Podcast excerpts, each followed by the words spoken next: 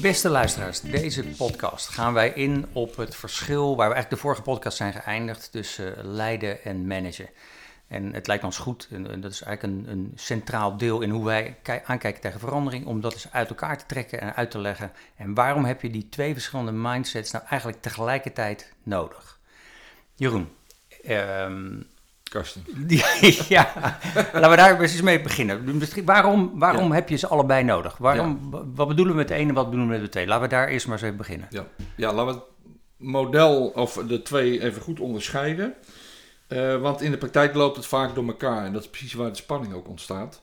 Uh, dus we hebben het over uh, productie aan de ene kant, een productieorganisatie zeg maar. Met andere woorden, alles is zo ingericht, het liefst zo standaard mogelijk zodat het voorspelbaar is, efficiënt is.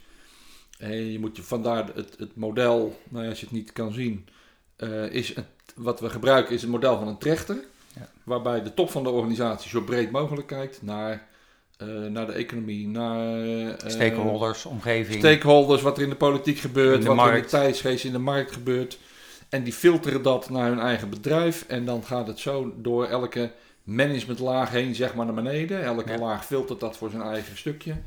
En de mensen op de werkvloer, de professionals, um, die zijn zoveel mogelijk bezig met hetzelfde te produceren, voorspelbaar. Dus, want je kan de kwaliteit meten, nou efficiënt, noem maar op. Ja, even voor de duidelijkheid, dat maakt dus niet uit of je nou diensten produceert of werkelijk producten uh, levert. Um, dat is niet wat we bedoelen met productie. Het gaat echt over de omgeving, de managementlagen. Ja, precies. Dus dat wat er onderuit het puntje van de trechter komt, wordt voorspelbaar. En voorspelbaar in kwaliteit, voorspelbaar in kosten. Uh, in snelheid. In snelheid. Ja. En betrouwbaarheid en kwaliteit. Exact, ja. Dus dat is uh, in alle gevallen wat je zegt, of het nou een product is of een dienst of wat ook. Uh, of in de zorg, om een voorbeeld. Mm -hmm. Het is fijn als de patiënt iedere keer wel dezelfde pillen krijgt. Ja. ja. En natuurlijk heeft de professional daar ook nog zeggenschap over. Ja. Um, ja, maar de, rijk, maar, de, maar de vrijheid van handelen is in die zin beperkt tot je eigen, ja, dan moet je zeggen, je eigen ja. uh, competenties, je eigen werkveld, je eigen uh, werkomgeving, et cetera. Ja. dus in die zin beperkt. Ja, zeer beperkt. Ja. Dus dat is de, laten we zeggen, de productieorganisatie. Ja. Uh, nou, en, waar komt meteen de spanning op? Op het moment dat je wil veranderen, en er moet altijd wel iets veranderen, want de wereld verandert. Mm -hmm. Dus in datzelfde systeem waar iedereen is, nou ik zou bijna zeggen gedrild, maar meer beter passen, misschien opgevoed, getraind. Ja, het hele systeem is zo ingericht. Ja, om op je eigen stukje te blijven ja. Uh, en voorspelbare output te genereren. Op het moment dat je wil veranderen, ga je eigenlijk meteen rommelen aan dat systeem. Ja. Wat de boel dus op spanning zet, want het is vervelend. Heb je het net lekker voor elkaar moet het net weer anders. Nou ja, en dat is precies de stress die je ziet ontstaan bij managers in die tussenlagen, die dan bijvoorbeeld van de top uit een, opleiding, of een opdracht krijgen van, joh, je moet veel meer naar je omgeving kijken. Uh, en, maar zij zeggen, ja, maar ik, moet, ik heb controle over mijn eigen afdeling en daar moet ik, word ik op, uiteindelijk op afgerekend. Daar zijn mijn KPI's op gericht. Dus dat moet ik zien te sturen. Klaar. Ja, nee, exact. Plus, uh, ja, zeker als je in zo'n tussenlaag zit, krijg je van boven iedere keer nieuwe dingen. Ja. En van onder beginnen ze te piepen. Ja, uh, we hebben het net van elkaar. Hou eens op met je... Met je verandering. met je nieuwigheid. Ja. Nou, dus dat, laten we zeggen dat die, die trechter, dat is eigenlijk de, een voorstelling van een productie. Uh, en daarnaast wil je veranderen. Dus dat past eigenlijk niet in diezelfde trechter. Ja. Nou, het aardige van dit model is dat je dan, als het gaat over veranderen en ontwikkelen, of innoveren, hè, welke term je -hmm. ook aan geeft, ja. de trechter omdraait in feite. Met het smalste stuk boven. Met het smalste stuk voor, tuutje boven. Voor de luisteraars. ja, en het grote stuk onder. Want um, eigenlijk zeg je dan, als je wil innoveren, de top, dus die zitten dan zeg maar aan het smalste stukje aan de bovenkant, bij de omgedraaide trechter, die moet zich beperken tot een visie op de toekomst. Of eigenlijk een, een, een voorstelling van waar moet de club naartoe. Ja, Heel simpel, moet je in een paar zinnen uit kunnen leggen. Jongens, ja. dat is het perspectief. Ja. Dat is de horizon. Nou ja, hoe je het noemt. Stip aan de horizon. En dat moet heel duidelijk zijn. En dat moeten ze gewoon blijven herhalen, zeg maar. Mm -hmm. En omdat die trechter op zijn kop staat, zie je dat naar meer je naar beneden gaat, naar meer naar je, hoe meer je naar de werkvloer gaat, hoe meer ruimte er is. Ja, uh, en misschien is het goed, waarom, waarom zou überhaupt, want, hè, want ik, ik hoorde de, de, de managers al denken van ja, waarom zou ik die vrijheid en die ruimte geven aan de mensen ja. op de vloer? Ik bedoel, wij, moeten toch, wij worden toch geacht om te weten wat nodig is. Ja. Nou, Nee, dat klopt. Maar dat is natuurlijk het hele gedoe, of gedoe wil ik niet zeggen. Nee, de, de, trend, de trend in deze tijd dat uh, de professional weet wat hij moet doen. Ja. Ehm, dus vanuit de gedachte geeft die professional nou de ruimte, faciliteer die nou. Want als iemand weet wat er op de werkvloer moet gebeuren om het beter te doen, Mhm. dan is het die professional Ja. wel. Ja, ja die, praat, die praat met klanten of die praat met toeleveranciers. Die Ja. heeft ook zijn eigen expertise. Die ziet wat er Ja, exact, veranderingen ja. zijn. Die staat aan de lopende band, die ziet wat er niet loopt. Of die praat met de patiënt, die weet wat voor feedback hij terugkrijgt. Ja. Maar dan voel je hem al, dus aan de linkertrechten zal ik maar zeggen, de productietrechten, die moet moeten door. ze eigenlijk zich beperken tot een zo klein mogelijk stukje. En nou in één keer ga je ze ruimte geven en zeggen, Ja. ja. jij bent toch de professional, dus jij weet eh, hoe het beter kan, ga je gang. Ja. Nou, als je dat zo in één keer doet, dat werkt niet. Nou ja, wat het, wat het helder maakt is dat het twee verschillende systemen eigenlijk zijn. En dat je dus dat het een andere mindset vraagt. En dat in onze ogen de meeste organisaties, en dat is maar goed ook, hè, even voor de duidelijkheid, zijn ontzettend goed ingericht om te managen op die, out- op die output. Dus de linkerkant, hè, dus die, die originele trechter, functioneert als een, als een dolle. Daarom loopt het onze, in maats- onze maatschappij ook zo goed. Ja. Alleen, ja, het spanningsveld zit hem erin, die vrijheid en de betrekking van mensen bij verandering. En daarom, zeggen we, zul je dat op een andere manier Ja. moeten sturen. En dat noemen wij leiden. Het leiden doe Ja. je dus bij verandering. Dat is die rechtertrechter, zeg maar, voor de kijkers. Ja, dat klopt. Want het managen is dan meer eh, synoniem aan controleren eigenlijk, hè, hoe we dat bedoelen. Ja. Van het systeem staat, je moet gewoon zorgen dat het blijft staan. Met al je rapportages, met al je, nou ja, alles wat je moet doen om het draaiende te houden. En het lijden, zoals we dat noemen, gaat veel meer over onvoorspelbaarheid. Dus de stip aan de horizon is helder, je weet waar je naartoe wil, maar je weet nog niet precies hoe of wat. Dus Ja. het vraagt dat je veel meer om kan gaan met onzekerheid Mhm. dat je als, als manager of leider ergens in die hiërarchie op een andere manier met je mensen om moet gaan. Want je moet ze niet sturen op hun productie, maar sturen op dat ze zelf de ruimte gaan pakken. Want vaak hebben ze dat helemaal niet geleerd. Mhm. Want dan wordt het spannend. Als Ja. het misgaat, heb jij het ook in één keer gedaan. Ja. Nou ja, je kunt wel, ik bedoel, dat is natuurlijk ook een vreemd gesprek wat, wat eh, tot verwondering leidt eh, bij een aantal medewerkers die eh, in één keer dan het appel krijgen van jongens, jullie moeten meedoen in verandering en ben je aangesloten erop en wordt creatief en wat is er allemaal nodig. ja. Er wordt een totaal ander beroep Ja. gedaan op hun creativiteit. Ja. Terwijl ze eigenlijk. En dan de eerste vraag is ja, logisch, ja, maar wat zijn dan de kaders? En dat is het eerste wat je hoort. Want. Wat is mijn mandaat dan om te veranderen? En, en hoeveel tijd heb ik en hoeveel geld heb ik En geloof ik erin? Ja. Geloof ik er werkelijk in. Ja, dus het, het, ja, het geeft meteen een soort onrust. Ja, Eh, en wat je al zegt, hè, de clue is dat het, op, het staat op spanning, omdat het er namelijk altijd allebei is. ja, Dus eigenlijk wel grappig, dat is hetzelfde als bij instrumentele en sociale bril. Zijn er ook allebei. Ook dit, je hebt het productiesysteem en je hebt constant verandering in de wereld. Dus je moet constant Mhm. alert zijn op verandering, wel of niet innoveren, Ja. ontwikkelen. Het is er allebei. En hoe organiseer je dat nou zo dat het naast elkaar kan bestaan? ja. Nou, dat vraagt eigenlijk een duale aanpak van degene die, die het voor het zeggen hebben. Hè? Want aan de Mhm. ene kant moeten ze het systeem managen ja. en tegelijkertijd de verandering leiden. Vraagt een andere aanpak. En de Mhm. medewerkers moeten snappen, als ik in de productie zit, precies. dan moet ik me beperken tot dat stukje. Maar nu zit ik in een, weet ik veel, een werkgroepje, een commissie of Stuurgroep. of stuurgroep, wat dan ook, hoe je het noemt. En nu wordt van mij verwacht dat ik meedenk en dat ik Ja. ga kijken hoe het beter kan. En als je hebt bedacht hoe het beter kan, moet dat natuurlijk ook weer terug naar de Mhm. productie. Ja, Want je gaat iets veranderen. Ja. Dus je tilt als het ware iets uit de productie. Je gaat er eens slim naar kijken met elkaar. Mhm. Je verandert dingen, een aanpak of een werkinstructie of wat dan ook. Maar dan moet het ook weer terug. Dus ergens wordt wat je bedacht hebt gewoon weer productie. Dus je krijgt een soort wisselwerking. tussen die twee die eigenlijk constant aan de gang is. Wat eh, aardig is, is om verder te verdiepen van, maar wat vraagt dat dan? Hè? Dus die linkerkant, dat managen, ik, volgens mij staan alle boeken daar goed vol van. De, de mensen worden daarin getraind en opgeleid, hebben we zelf ook gedaan. Eh, over het algemeen kun je zien dat, mensen, dat organisaties dat redelijk geolied kunnen doen. Hè? De, de- ongetwijfeld eh, zitten wat haken en ogen aan, maar dat kunnen de meeste mensen wel. Als het gaat om het stimuleren van die creativiteit, het stimuleren van verandering, dat is nog niet zo makkelijk. Je hoort de managers al roepen van ja, mensen willen helemaal niet, die zijn tegen verandering of iets dergelijks. Ehm, Ja, wat ik- ook wel aardig is, dat, dat vaak de top dan bedenkt dat Ja. de werkvloer wat meer eh, zelfredzaam moet worden. ja, daar begint eigenlijk het probleem al. Ik heb van jullie bedacht dat jullie het nu zelf moeten doen. ja, Ja, dan creëer je ook weer weerstand. Ja. Dus het is heel erg zoeken.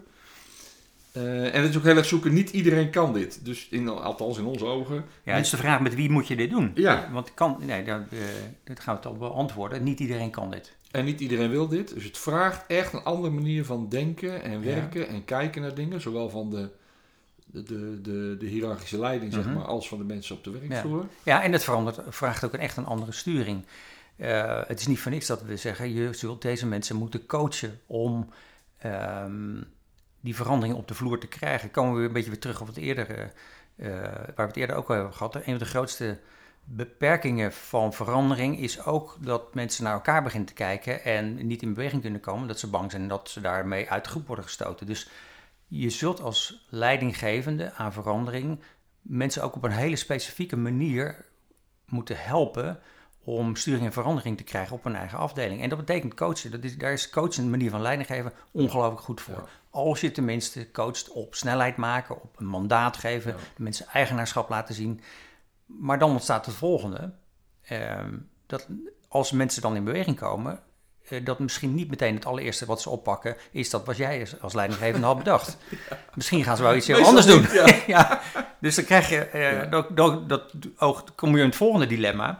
Eh, dan pakken de mensen de ruimte en de vrijheid, maar misschien net op een ander moment of op een andere snelheid of een ander element waar je, dan waar jij eh, leiding aan geeft. Dus betekent dat je dat moet, heel strak moet gaan begeleiden.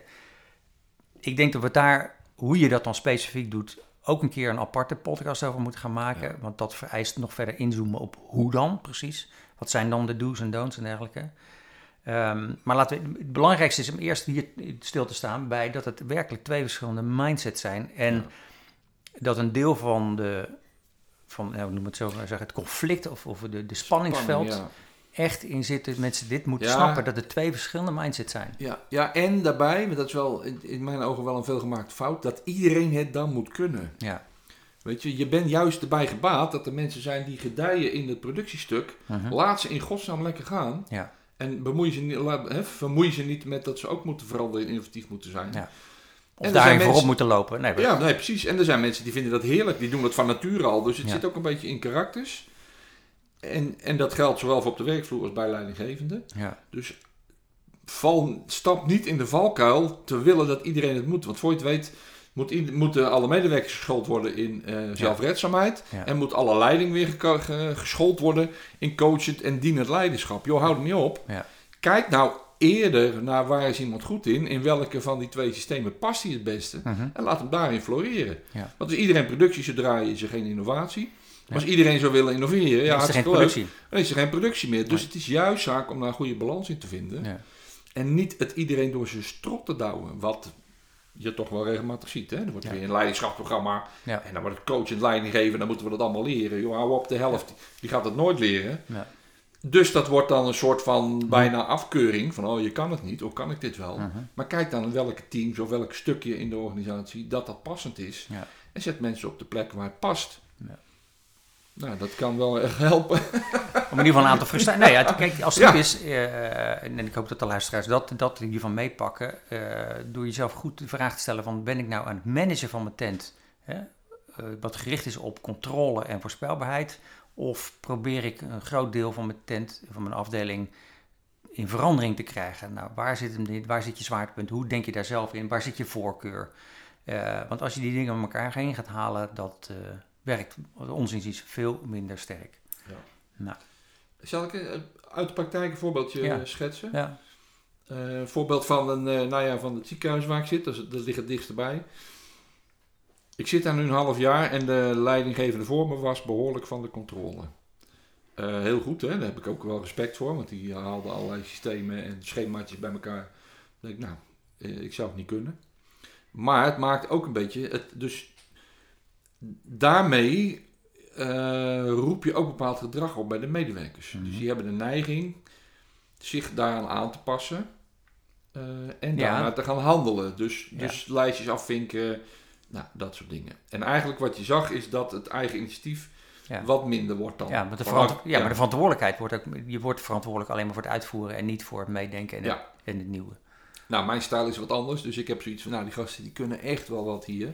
Die hebben jarenlang ervaring. Die weten eigenlijk precies hoe het moet inhoudelijk. Mhm. Maar hebben ook goede ideeën hoe het anders kan. Mhm. Alleen er zit ontzettend veel schroom Ja. om dat te doen. Want dat hebben ze nooit zo geleerd. Mhm. Dus wat ik ook merk, als ik dan veel meer ruimte geef, dat sommigen dat heerlijk vinden. Of die pakken hem eigenlijk toch wel. Ja. die heb Ja. je ook. Maar dat heel erg wennen is, ja, kan dit wel, mag dit wel, maar als het fout gaat dan? Ja. Eh, wat zijn dan de kaders? Ehm, en oh jee, maar nou, oh, maar als ik het maar bepalen en het gaat niet helemaal lekker. Hmm, ja, dan heb Hmm. ik het ook gedaan. Hoe zit dat dan? Dus dan voel je ook de neiging dat ze voor sommige dingen, als het lastig wordt, dan toch weer naar mij komen. Ja, Zeg jij het dan maar. ja, Nou, dat is een soort spel, een ontwikkeling die je met elkaar doorgaat. mhm, Ehm, ja, daar ben je eigenlijk nooit mee klaar. Dus dat is het wel. Je zou willen van doe even vijf stappen hè, of de tien stappen. Nou, hoe doe je dat nou? En de clue is dat je er constant bij moet blijven. Dat het ook constant wel gedoe is. En dat je voortdurend het moet hebben ook over het proces. Dus Ja. ook wat, wat speelt er onder tafel? Waarom kom je met deze vraag wel bij mij voor een soort goedkeuring? mhm. Terwijl, grappig genoeg, als ik er niet ben, Draait dan neem je wel een besluit. Dus Ja. waar zit dat dan in? Dus er wordt constant een appel gedaan om wel meer te gaan managen. Dus het is voor mij ook een enorme uitdaging om los te laten. Aan de andere kant zie ik dat veel mensen het heel goed oppakken. eh, daar heel vooruitstrevend in zijn. Dan zie ik dingen langskomen waar ik een heel stuk in het proces gemist heb. Van een werkgroep of zo, Mhm. of een subgroepje. En dan merk ik bij mezelf ook een soort grijpreflex. Oh, dat heb ik gemist. Is ik, dat weet wel ik weet eigenlijk helemaal niet wat er speelt. Is dat het wel goed gegaan? Ja. of oh, dan krijg ik straks een vraag ergens daarover en dan is er van alles gebeurd en dan weet ik het zelf niet. Dus ik moet ook ontzettend. Aan de ene kant vind ik het hartstikke mooi Mhm. en ik zie de potentie en tegelijkertijd heb ik ook zelf een grijpreflex. Eh, ja, eh, wat gebeurt er allemaal? Ja. Dus, eh, ja, dus ja, ja, best wel dubbel. Ja, want je bent ook als manager, tenminste de meeste managers zijn ontzettend aanspreekbaar op de- het nemen van verantwoordelijkheid voor het eindresultaat. Dus, Ja. dus je bent ook verantwoordelijk voor de uiteindelijke output ervan. Misschien, het schiet me te binnen nu een ander voorbeeld. We hebben natuurlijk in een ander ziekenhuis zijn we bezig geweest eh, Ja, eh, bij het lab. Hebben we heel erg gekeken hoe krijgen we de mensen mee. Een aantal mensen die zeiden ik wil wel een soort voorloper zijn in de verandering. En er was één dame bij, eh, die was daar zo vooruitstrevend in. Nee, die gaf enorm gas. Die gaf gas, nou dat was echt niet normaal. Die ging de hele organisatie door, alle niveaus, om mensen vragen te stellen, noem maar op. En daar kwam dan in de organisatie weerstand op. Ja, dat men- was, dat was toch niet de bedoeling? Nee, dat was zo niet de bedoeling. Hè, maar hoezo? Je bent toch geen manager? Ja. Hoezo kom jij mij vragen hoe dit proces loopt? Ja. Nou ja, zo bijzonder hoe je ziet dat het er niet op ingericht is. En dat het iedere keer zoeken is naar wat is de juiste maat. Ja. Eh, en eigenlijk, een, het is een ontwikkeling. Het is een persoonlijke ontwikkeling van zowel de professionals als van de leidinggevende. Mhm. Van hoe gaan we dit met elkaar doen? Ja. Nou Ja. ja. En hoe dan? Ik, ik stel voor, Jeroen, dat wij hier de volgende podcast aan gaan wijden. Eh, Nog specifieker ingaan op hoe doe je dat nou precies? Eh, hoe, hoe kijk je dan aan tegen zo'n proces? Eh, wie begeleid je wel, wie begeleid je niet? Ehm, en ook hoe krijg je daar dan snelheid in? Want als er volgens mij één ding de actualiteit rondom corona helder maakt, is dat eh, de verandering dient zich continu aan. Ehm, ik hoor ook mensen zeggen, ja, ik zou willen dat er meer snelheid in, meer snelheid in beweging komt. En dit is ook een methode uiteindelijk waar we aan moeten, mee moeten helpen om er meer snelheid in te krijgen in verandering. Dus laten we daar de volgende keer over gaan praten. Hoe krijg je dat nou? Hoe krijg je hier nou snelheid in? Hoe krijg je snelheid in beweging? Ehm, ja, goed idee. ja, met deze woorden nemen wij afscheid en ehm, hopen we jullie binnenkort weer aan eh, dit toestel te kluisteren. Oké.